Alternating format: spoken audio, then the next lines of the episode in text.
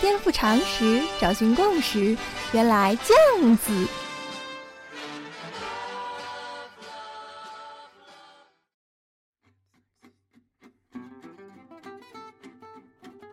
颠覆常识，找寻共识，欢迎收听《练脑脱口秀》。原来这样子，不知道从什么时候开始啊，流行起这么一个观点，就是说香港人在英国人殖民香港的时候啊，不反抗不闹。哎，这句话你用膝盖想想也知道嘛，怎么可能呢？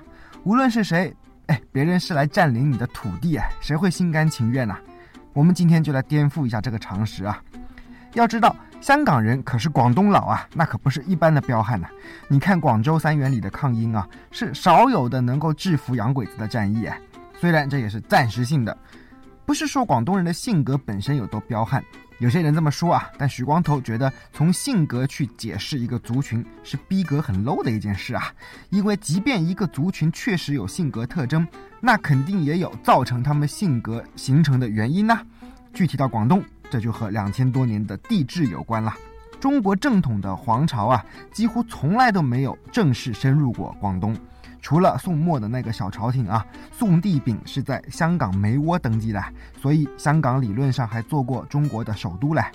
这就造成一个现象啊，那就是广东从来都山高皇帝远，这个词安在广东身上啊，再适合不过了。有人问，哎，所以呢？所以，广东的自治传统就源远流长啊，形成强大的宗族势力啊，地方军事武装。无论是元末、明末，甚至到太平天国，广东的宗族是有军火的。难不成你真的以为三元里的农民都是抡着大刀，用朴素的阶级感情打败英国的枪炮的吗？哎呀，历史上啊，这也是让中央很头疼的一件事。你说管吧，那么远啊，根本也是有心无力；你说不管吧，作为皇帝还真是不放心的嘞。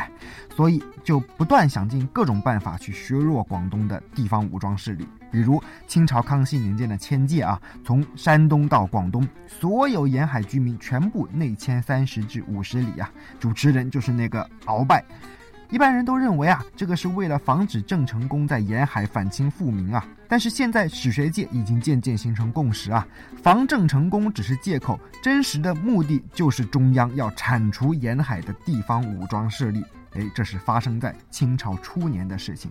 但是到了清朝末年的太平天国的时候啊，我们知道朝廷把剿灭的权力放给了地方啊，所以地方的武装一下子就起来了，很多宗族都不用去造枪炮了，后院就埋着了，刨了刨了土就可以挖出来用了。当然呢，质量很差了，有时候一炮发出去，炮筒子就裂成两半。哎，但好歹也是有军火啊，还有一些什么土枪啊、鸟铳啊等等。以上这些啊，就是今天要讲香港人抗英战争的一些背景啊。面对现代化武装的英军，不是说我们有一腔热血就够了，你得有实力才能跟英军拼呐。然后我们再来介绍今天要谈的这本书《被遗忘的六日战争》，作者是居港超过四十年，曾经在港英政府担任公务员的英国学者夏思义博士啊。所谓的六日战争是什么呢？那是发生在一八九九年香港新界的一场战争啊。我们知道啊，一八九八年英国和清政府签订了展拓香港界址专条，把新界租借给英国九十九年。按照当时的国际惯例啊，英国代表需要在新界举行升旗仪式才算正式的接收新界，所以英国就计划。在一八九九年四月十六日举行这个升旗仪式。在此之前呢，香港岛和九龙半岛已经割让给英国了。这下子要染指新界，中国人的那种民族情绪是可想而知的了。更何况，实际上我们今天说香港的这个范围啊，它的政治经济中心其实都是在新界的元朗等地啊，大的宗族都是在那个地方。但是我们今天先不从民族情绪的角度来看六日战争啊，而从制度的层面来看看战争究竟是怎么发生的。换句话说，战争有没有可能避免呢？说实话，这场战争啊，其实根本是不应该发生的呀。为什么呢？如果我说当时的英国总体上是相对比较文明的啊，你不要神经过敏，因为事实就是如此。这也不是是英国人性格的原因啦，而是你要了解到英国国内在整个十九世纪的政局。一八三二年呢，在英国历史上是很重要的一年，因为这一年英国国内通过了改革法案。这个法案有什么意义呢？它标志着。中产阶级从此开始主宰英国的政治。中产阶级吧，啊，和原来那些靠海盗起家的政府就不同了。我们要知道啊，英国是一个国家，但是不同时期的政府执政，英国呈现给世人的面孔是不一样的。中产阶级喜欢装逼呀，喜欢谈文化呀，啊，按照夏思义的说法，他们深信外交政策不能只为攫取本国利益，而必须在道德上有正当理由。啊，举个例子好了，第二年呢，一八三三年，英国政府就率先在海上霸权国家中全面禁止了奴隶制。美国是到一八六一年，也就是差不多三十年以后，才爆发南北战争，其中一个借口也是废奴啊。而且在此之后，英国即便在殖民地动武，也强调必须使用最低武力，所以甘地才能在印度搞什么非暴力不合作运动啊啊！你换了跟希特勒玩玩这套试试看。当然了，当年的最低武力，今天看来可能已经是最高武力了啊！但你看呐，这起码说明战争是有机会避免的。那么英国又是怎样在殖民地做到尽可能避免战争的呢？其中很重要的一个方法，首先是能少管殖民地的事儿就少管啊，你的风俗文化都不变啊，这是其一。第二，如果需要制定针对殖民地的政策啊，那么一定要反复不断的跟殖民地的民众解释啊，这个政策推广之后有多少的好处，一二三四五等等等等。这么说吧，如果英国人花一成的力气去制定政策，就会花九成的力气去推广政策。其实他们在自己国内也是这样的啊，公关工作啊做得很好的。但是，一八九九年的时候，却出了个意外人物啊！当时的港督名叫卜立啊，今天赤柱那边还有个卜公码头，就是以他的名字命名的。卜立没有什么啦，但是他手下有个辅政司，也就是二把手，叫做洛克啊。今天湾仔还有一条洛克道，这个人是个奇葩呀！啊，这么说吧，如果没有洛克，六日战争可能就打不起来。但你要说洛克是个专横跋扈的权力野兽吗？其实也不尽然啊，恰恰相反，他是个极其了解、深谙中国文化的人呐。他觉得自己很懂中国人啊，上下五千年没有他不知道的，所以他的人生理想就是给中国人做好一个父母官。和当时的很多中国官员的想法类似啊，老百姓是子民啊，我们要爱民如子，父母的一切决定都是为了子女好，子女不懂事儿，无法体察父母的良苦用心啊，没关系，乖乖的按照父母的吩咐去做就可以了。这个心态啊，造成洛克没有按照英国通常使用的那套方法去做好新界在接收之前的种种工作，而这样会发生什么呢？就是在短短不到一年时间里，英国人在新界被严重的妖魔化。当地人越是不知道你是个啥玩意儿，各种流言蜚语就越多啊！你知道谣言这个东西啊，它自己会生长的。比如英国人刚刚打下香港岛的时候啊，新界的地主根本就不知道发生什么事儿，是过了好久啊，发现农民怎么都没有来交租嘞，哎，这才派人去看，哦，原来香港岛已经是英国领土嘞。当时又没有互联网，新界人对。英国人在香港的各种管制，那也是道听途说啊。尤其你想一些啊小脚老太太知道啥嘞？啊，香港岛的人民生活在水深火热之中啊，我们是有义务要去解救他们的。所以到了一八九九年四月十六日，洛克前来举行升旗仪式之前呢，新界人已经认定英国人来了之后会占领他们的土地，给他们增加赋税，还有甚至各种欺男霸女的脑补的画面呢，都在脑海中定格了。而当历史的进程来到这个节骨眼的时候啊，请问还有别的选择吗？没有了，只剩下一种可能，那就是开战吧。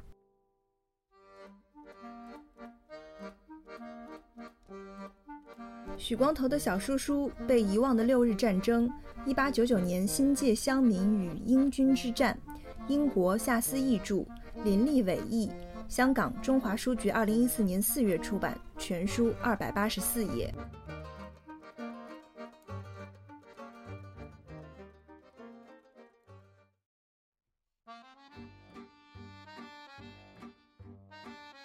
以下是广告时间。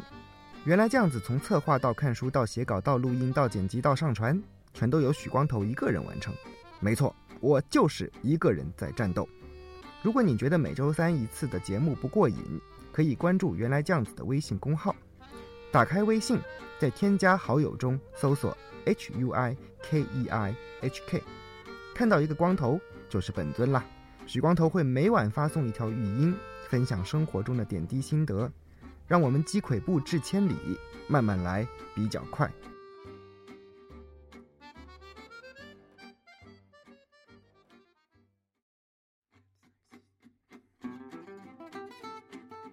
战争为什么会发生呢？总有些机缘巧合啊，让历史顶杠就顶到了这里。最可悲之处在于啊，不是说谁是坏人做了错事啊等等，而是有可能谁都没有做错，却酿成了大祸。我们要说啊，洛克的那种自信呢，背后和大英帝国的实力是有关系的。一八九九年正是大英帝国国力最强盛的时候啊，英国人啊就认为。最重要的不是征服啊，不是把你打趴下，那不算本事，而是我要将自己建立的一套全新的制度传递到全世界。所以英国人早就已经建立起完善的处理殖民地骚乱的一系列方法啊。原则上，殖民地的骚乱是由文人政府处理的，说白了就是公关。只有在文人政府无力处理的时候，才轮到啊警察、军队啊出面。而警察、军队一旦出面，也有一套完善的指导理论。英国的殖民地多啊啊，丰经验丰富啊，在这方面的书籍汗牛充栋。比如，有一个叫罗伯茨的军官呐，他就在一本书《致缅甸统军将领之指示》中写道：如果发生了武装叛乱，英军应该立即采取一切手段，用最快的方式把叛军连根拔掉，因为拖延会造成更大的损伤啊。然后文人政府再施以怀柔政策。再比如啊，有一个叫卡尔维尔的军官呢，连叛军在距离多远的时候射击最有效啊，像这样的报告都一清二楚啊。他说，距离八百码的时候啊，开始射击是没有效果的，因为对方会逃跑，必须靠近射击，逼对方离开阵地，这时候再射击。但是敌人距离只剩下两三百码的时候，这时候射击也没有用啊，要马上开始准备肉搏战。你看这些帝国主义多坏啊！欺负我们的时候还做这么多这么细的规划，我们真是防不胜防。但是啊，中国人打仗永远都有一个杀手锏呐，那就是人海战术啊，乌泱乌泱的吓死你。这就要说到，当六日战争四月十四日开战的时候啊，刚开始的时候，新界人是胜利的嘞。起初双方的实力对比啊，很多都是啊有利于新界人的。第一，根据当时香港的英文报纸的报道啊，参加战争的新界人跟英国人的比例啊，基本上是十六比一。第二，一开始洛克是很轻敌的。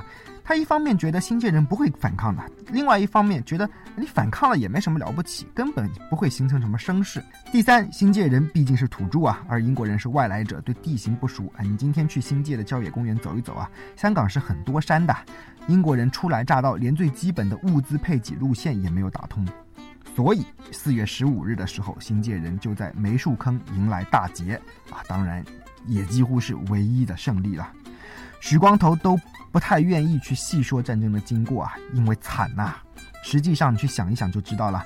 很快，英国的军舰、炮兵都来了。经过四月十七日的林村凹之战，十八日的石头围之战，骚乱很快就被镇压下去啊。十九日，反抗军就投降了。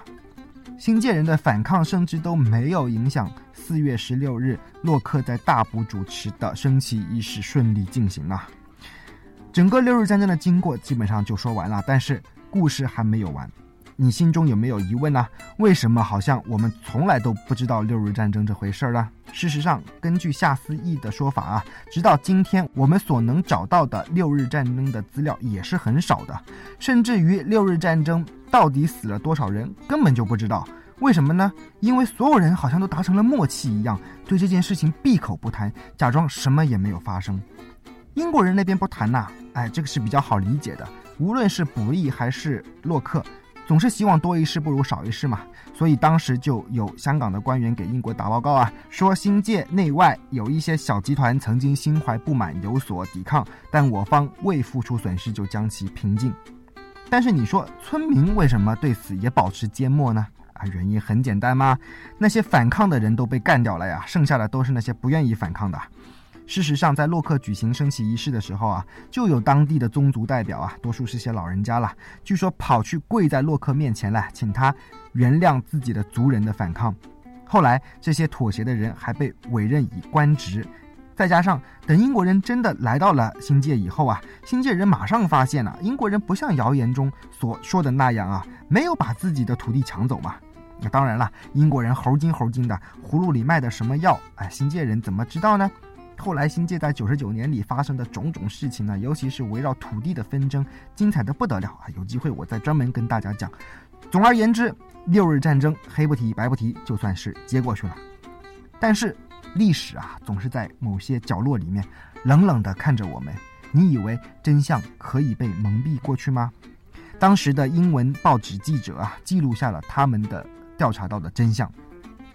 当时香港有份重要的英文报纸啊，叫《德城西报》，他们的记者啊就怀疑港英政府的官方声明不实，于是他们深入到大埔去采访，故意绕开洛克，而去采访一些职位比较低的消息来源。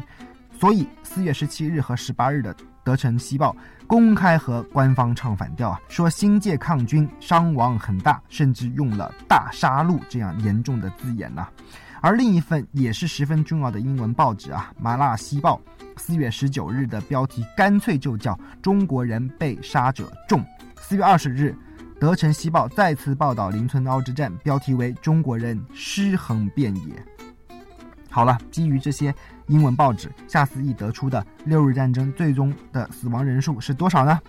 别急啊。我们用大数据交叉验证的思维啊，再来参考一组数据，那就是村民多少总有骗纸之字的记录吧。夏思义找来找去找到了一些死者的名单呐，包括一些碑文，几个较多人参与战争的村子，比如说景田乡、下村等等，都有类似的资料啊。而结果发现，最令人吃惊的是，战争的死者中竟然包括不少的妇女。哎，我们现在也不知道啊，为什么有妇女会在战争中被杀戮啊？我在书中似乎也没有看到说英军屠村的资料。那么，难道这些妇女是上了战场的吗？综合所有的资料，夏思义觉得整个六日战争的死亡人数大约是在五百至六百人左右。但是，从一八九九年到现在一百多年过去了，这些所有的死死去的新界人几乎都已经被人遗忘了。好吧，最后，让我们回到本期节目开头的那个不负责任的判断，说香港人在英国殖民时期不抗争。哎，许光头就不禁想问呐，是香港人不抗争，还是你不知道香港人的抗争啊？我们在日常生活中啊，常常会不假思索地接受一些没有经过严格推敲的结论呐，我们甚至很少去问这些结论的来源是哪里。如果我们觉得香港人在英国殖民时期不抗争是一句天然正确的话，而不用一种科学的精神去考证它是否属实，那么我们就不会去了解香港人真实的历史究竟是怎样的。扪心自问，当你轻率地说出香港人在英国殖民时期不抗争这句话的时候，你真的了解香港的历史吗？如果你不了解，你不觉得说这句话不合适吗？说的不客气一点。这种口出狂言的人，你跟那些否认南京大屠杀的日本极右翼军国主义者，本质上有什么区别呢？你对得起同胞先民吗？而如果香港的历史、中国的历史真相都需要像夏思义这样的英国学者来告诉我们的话，你不觉得这是莫大的讽刺吗？别走开，还有歌听哦。